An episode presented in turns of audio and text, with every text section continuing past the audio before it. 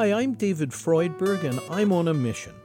Since I was a high school intern in public radio back in NPR's first year on the air, I've devoted my working life to seeking out and disseminating knowledge that I hope will be enlightening and will benefit the lives of our listeners. But the grants we get, the generous support provided from foundations and some others, simply don't cover all our expenses. And if you like what you hear, we're asking for your help so we can keep this going. Please visit humanmedia.org and at the top of the homepage, click on How You Can Help. Thanks. Humankind is produced in association with WGBH Boston and supported by the Humankind Program Fund and a grant from the Henry Luce Foundation. We're on a trajectory, which is obviously not good. We're, we're on a trajectory toward climate catastrophe and toward sort of a racial and economic apartheid. That's kind of where we're heading, unless we intervene. Now, I actually think we are, as a species, very capable of rewiring ourselves. I've seen it in myself, I've seen it in other people. A child of privilege warns about unsustainable income inequality and how it feeds racial resentment. You're listening to Humankind. I'm David Freudberg.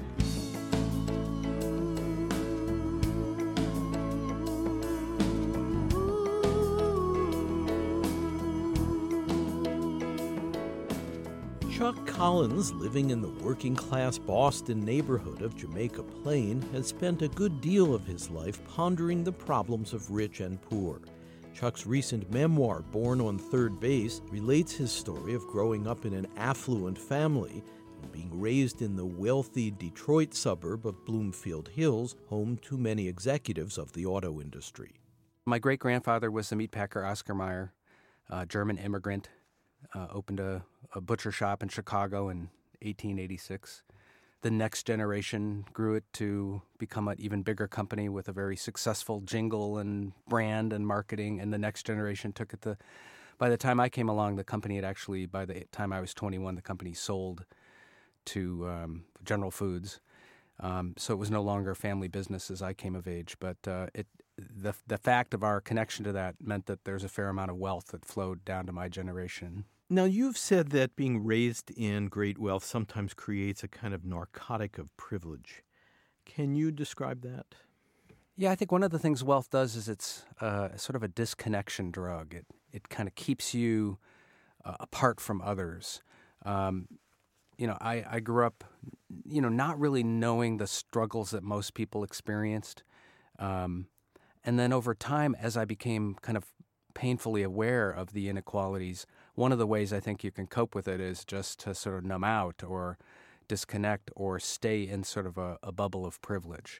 Because I think to live in a society with extreme inequality and to ha- and to be sort of open hearted to that is is is hard. But Chuck decided to become an activist He coordinated a coalition of hundreds of organizations in Massachusetts concerned about affordable housing and maintaining a safety net for people who are vulnerable. He's lobbied to raise the minimum wage and promote greater fairness in our tax system.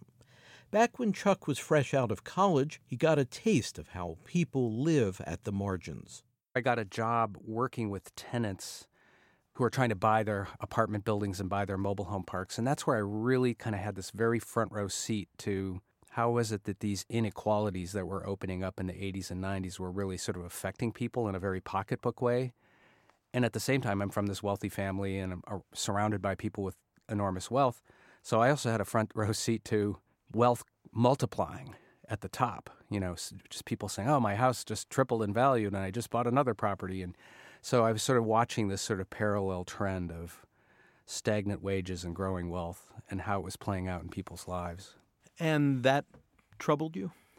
Yeah, I, I first of all, I, I had wealth that had been given to me at the age of 21, and I, it, it sort of doubled in about a four year period, and uh, through no effort of my own, no, no great investment savviness or, or labor on my own. So I just, on some level, I guess I felt like that's sort of wrong that I should have so much and that it should be doubling. And these people that I'm working with are struggling and taking on a second job and going into debt and just just trying to hold it together, and that it, it was clear really the myth about deservedness didn't work for me. You know, the story that oh your family worked harder, worked smarter, whatever, eh, and these people didn't work as hard. You know, the sort of dominant myth that holds these inequalities in place just didn't work for me. So, so it troubled me. And that class divide in America feels like it has only intensified.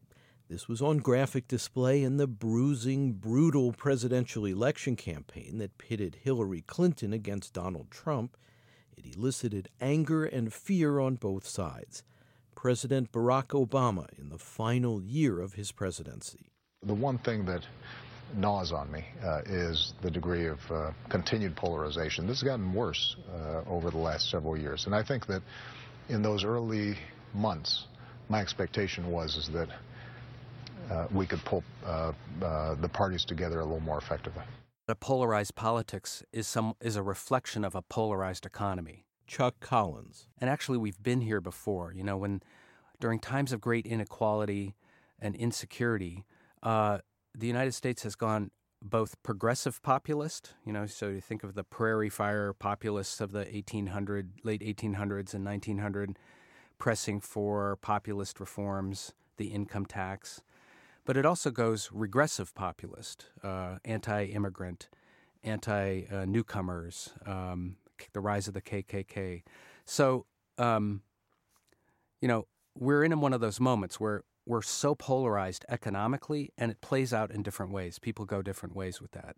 So that's just one thing. But I think that we're also, I think one of the huge challenges is we are living in this ecologically constrained world. So if we want to reduce inequality, we can't really use the same playbook that we used after World War II, although there's still a lot we can learn from the um, extract, burn, consume, get the kind of economy going, economic growth engine going. Um, we don't sort of have the the ecological ability to do that now. We just can't extract and burn without any consequences anymore. Uh, so that's that's clearly one of the challenges of this moment.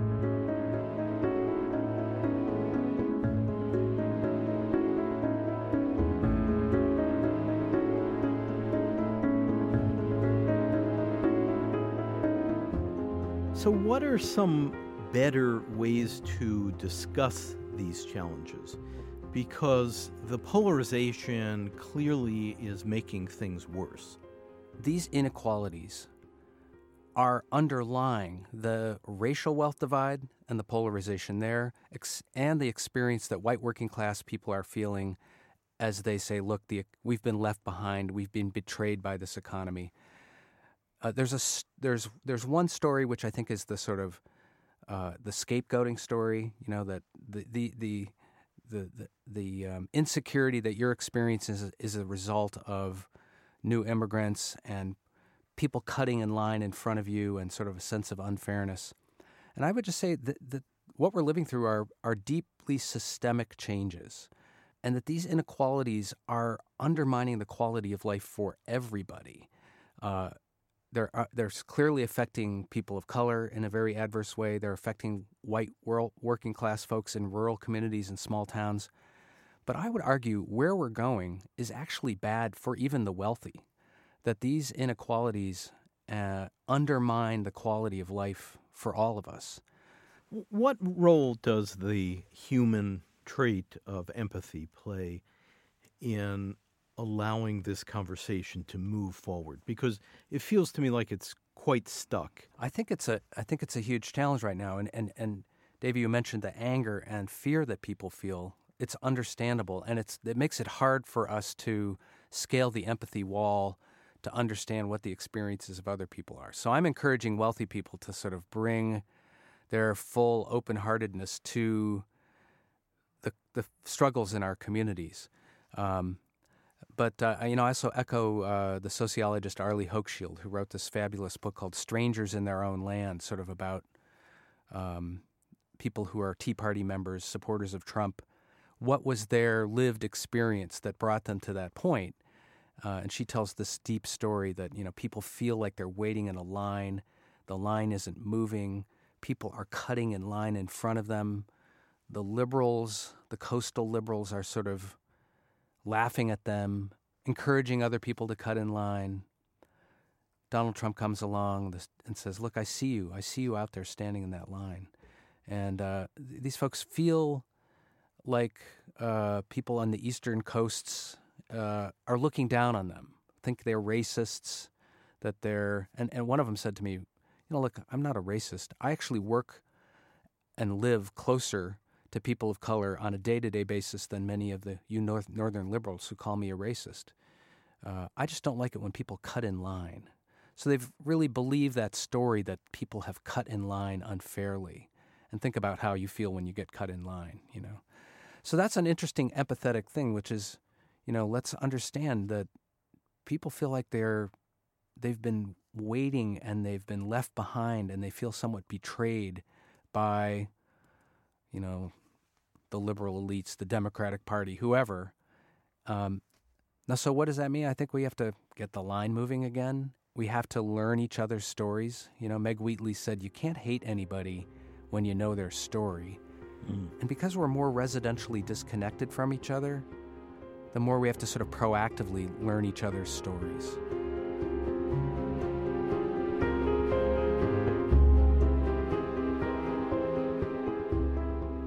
But a cloud hangs over attempts to promote greater understanding and harmony in America the presence of bigotry. It's been with us from the beginning, when the first states were half slaveholding and half free. And over the course of American history, prejudice has sometimes softened and sometimes hardened, but never yet dissolved. That strain of racism is our original sin. It is just wired into everything we do, um, and I and um, it is part of the way in which working class whites and people of color have historically been pitted against each other. I mean, the politics of scapegoating, and it's true of anti Semitism, or, you know, it's the oldest story in the book. It's there's economic insecurity, there's a powerful group of people who benefit from that, and they deflect the resentment toward more vulnerable people. So those people of color over there, they're the ones who are cutting in line. It's not that we're changing the tax code or funneling wealth to the top or rigging the rules of the economy to help the wealthy get more wealthy. It's those people of color in there. They're the ones who cut in line. They're the ones who took your job. It's the Mexicans. It's the trade agreements who are who are causing your suffering. And uh, that politics of deflection is, you know, unfortunately very, very powerful, and it plays on the sort of culture of white advantage that we live with. And it's a very well worn path in American history. It's very well worn, and it it uh, um, you know, and and again, I go back hundred years ago. You know, I think in times of great inequality, that festers even more. Similar to anti-Semitism, you know, it was always in times of economic transition and insecurity when anti-Semitism historically rose up, and Jews were sort of focused on as the scapegoats. And I think it's very in the U.S. context it's often people of color and new immigrants who are the sort of deflection point. Although there are echoes of the anti Semitism as we speak in the current political climate. Yeah, it's part of the past. So here it is, resurgent. It's a resurgence. In times of greater equality, it goes underground. I mean, it's still there. It's sort of part of, but the resentments get stoked in these times of economic insecurity and transition uh, and upheaval. And, uh, you know, um, you know, I think that one the way I think about it though is that as a white person, uh, there's something we can all immediately do, which is just start to understand the all the advantages that come. And this isn't true for everybody. I mean, if somebody's feeling economically deprived, but for many people, say in the top half of the income ladder who are white, there's ways in which white advantage is part of our biography. It's part of our history. Um, Not necessarily being born on third base, but maybe second base. Yeah, or, or, first base, or or just that little lead off of home plate or something. I don't know, but you know, I mean, and I tell the story of, uh, you know, after World War II, we we spent a lot of money as a society to put. Uh, to build a white middle class, you know, through first-time homebuyer, first first you know, Veterans Administration loans. One of my uncles got a, per, a loan, 1% 40 year fixed rate VA mortgage. You, know, you could buy a lot of house with that today. You know, you could, you could stretch your money. Um, that was a huge subsidy that helped build a white middle class. So a lot of white people got on the express train to wealth building. A lot of people of color were sort of left behind for the train that never showed up. And that past shows up today in the present because our home ownership rates are, you know, whites have a 71% home ownership rate and blacks have a 41% home ownership rate. That 30% gap has been kind of constant for decades.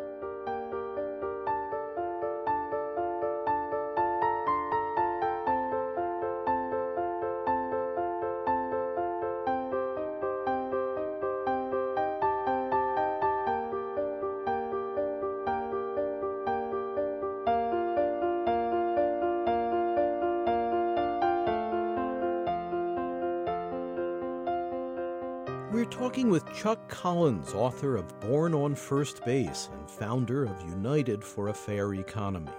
You're listening to Humankind. I'm David Freudberg.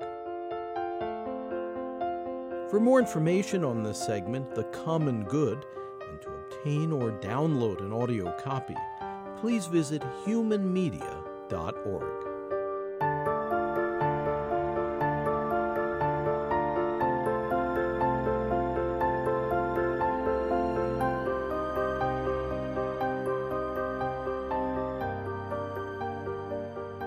Chuck Collins, his long quest for a society with a more level playing field is not just about politics.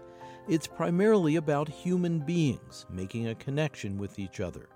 When I was growing up in a wealthy family, there wasn't a lot of um, interdependence. We didn't. We have to rely on anybody. That's part of the sort of having money. Sort of means you don't actually ask other people for help. You, you know, I don't ask my friend Bill to help me fix my car. I go to the car mechanic. I pay for services, but I don't sort of have an exchange or in, well, community is actually built on mutuality, not on employees. Uh, it's built on on showing up with your own needs and your own vulnerability and saying, "Here, I can help you with that, and you can help me with this." And that's the that is the the bonds that most working class communities and have to enable people to survive. People are constantly sort of helping each other. Um, I had the experience working with this mobile home park where, uh, at the age of 26, and seeing them, this 30 mobile home park residents kind of put everything they had together on the table to help each other buy the park in a way, an experience of solidarity that I had never seen growing up. And I thought, I want some of that. A solidarity of need and mutual assistance. Exactly. Then not the stiff arm of charity distanced, but the actual mutuality. And uh, you know, we we our mutual aid muscles are incredibly out of shape for the most part. We, as, as particularly as people get live into this sort of experience of, of economic independence. I don't need anybody. I'm economically independent and then all of a sudden you lose a job or you have a health issue or all of a sudden you need people and you there isn't a web there. There isn't like people that are in the habit of helping each other. And that's you know that's that's kind of the one of the missing things. And i think that's one of the ways in which privilege disconnects people um, from each other. And there's a certain sadness in that. They're alone you know and i think that that uh, that's not how we're wired to be. I, I, think we're really meant to be much more in sort of small extended family units and tribal units and just kind of in in a kind of community of mutuality. There's strength in numbers. Yeah. And I have that experience, you know, just in my own local religious congregation. I remember after the economic meltdown in 2008, uh, I don't know, you know, that October, a lot of people, a lot of us felt like, oh my God, the, the sands are shifting. There's this sort of economic insecurity. So I think some people are feeling that today. You know, will I have my job in three months? And and uh, as a congregation, we had never really sort of we'd shared our you know our spiritual lives, but we had never really had a conversation about our economic circumstances. And we just started to have these sort of circles, these conversations with each other, and it was like powerful. And then we started to realize, hey, we could help each other. Like we have things that each other needs. And I think it really wound people together in a more powerful way. Like what kinds of things that each other needs? Well, uh, you know, uh, you you can help me think about starting this this business that I've always wanted to start. We we formed what we call a resilience circle, or a, but it's you know it's just a, a, group of people who commit to talk to each other and really share. And and uh, people came in with their budgets and said, "I I'm not making ends meet. Can can you help me th- think about how to, you know, cut my costs or increase my income?" Or people had a business idea. How can you help them network to do that? Uh, some people just had chores and things that they needed help with that they couldn't afford to pay so we could barter with each other you know i'll rake your leaves and you can watch my kids and you know so i think we just had been out of practice of looking to one another to help us meet our most basic uh, needs and not, not having to go into the marketplace and pay money for things that we couldn't afford anymore so it was it was a it was a moment where we saw that how much we actually had. It was an abundance moment. Like wow look what we have together.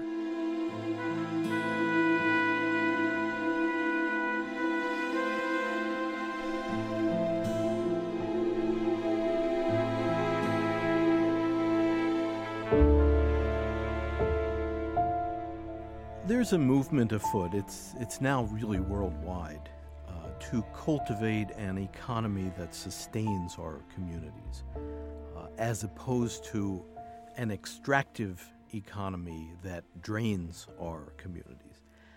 And I know that you've been very committed to that.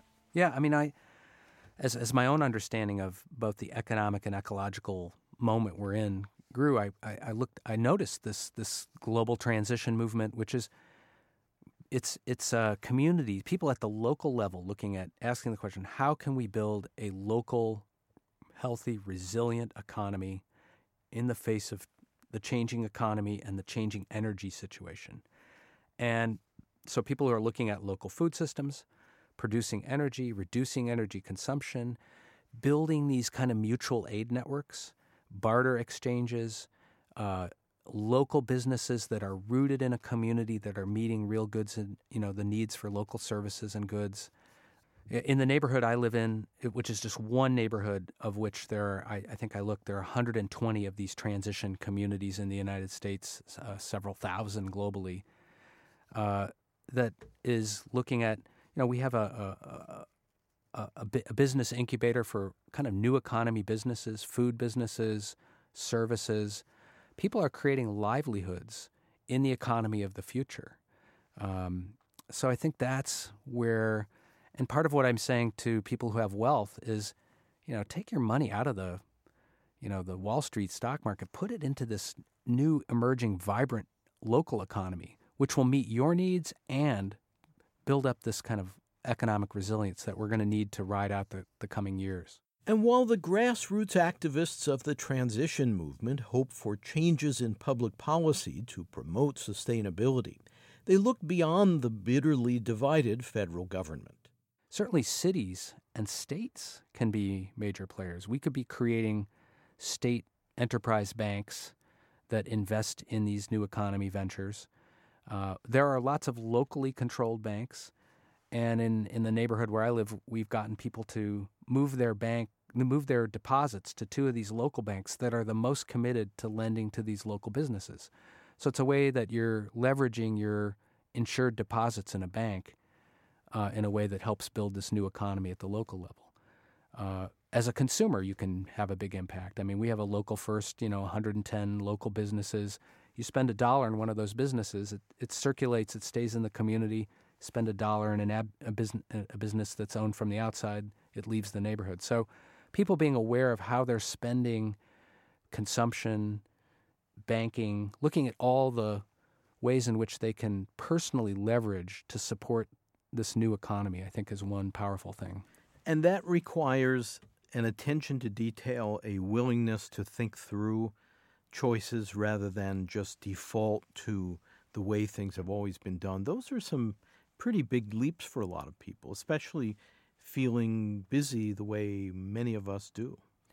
Yeah, I mean the good news is people are kind of making it a little bit user more user friendly. I think you know you want to you want to support your local economy here that you know uh, a lot of the local first groups put out directories of businesses they provide coupons or currencies that can be used within those businesses so you start to sort of root your consumption in a slightly different way and uh, Um, but I, you know, I think part of it is intention, is bringing an intention to this, to each of our choices that we make. It sounds like a, a potentially burdensome moral activity, but actually it can be quite joyful. The the the power of, of living with intention. And the disadvantages of living without intention can be quite devastating. Yeah, I mean, in some ways, you you could be investing in a investing and consuming in a way that undermines your own economic security.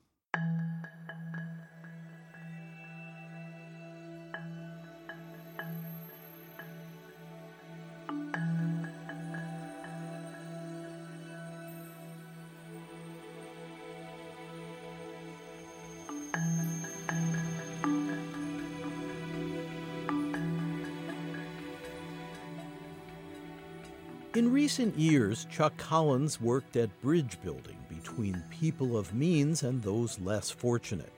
He seeks to erode barriers and silos that reinforce a sense that the rich are more deserving than the poor. And he's found a surprising number of allies, sometimes among the super wealthy, who feel a moral duty to support the greater good. The best way I found to sort of break those narratives, if you will, or disrupt that narrative of individual achievement is by meeting all these um, successful business leaders, multimillionaires, you know, Bill Gates' dad, and entrepreneurs who tell the story of their own success through the lens of how they got help. So they'll say, you know, yeah, I worked hard and I, I brought my individual gifts to this, and I, sh- you know, I, I'm not denying that as an individual it made a difference, but look at the public investments that I took advantage. Look at the uh, the commonwealth of uh, the fertile ground that we created together through public investment in research and the infrastructure for transportation and the internet and the knowledge infrastructure we built. Look at this commonwealth around us that made my own individual business and wealth creation possible. And these are people who tell their stories through that. So I find that very, very refreshing. Um, and one guy, this guy Martin Rothenberg, I remember hearing him stand up and say, "You know, I grew up in a poor family that had no money, and uh, yet I went to this great school and this library that was open on the weekends, and there was this librarian who took an interest in me, and and uh, then I went to college and I got a free college tuition. Someone else paid for me to go to college." And he goes on and talks about all the things that helped him, and says, "You know, I sold my company for thirty million dollars." don't I have some kind of responsibility to pay back a portion of that so that some other kid out there that isn't born with a lot of advantages can have the same opportunities I have? Chuck Collins, author of Born on Third Base and founder of United for a Fair Economy.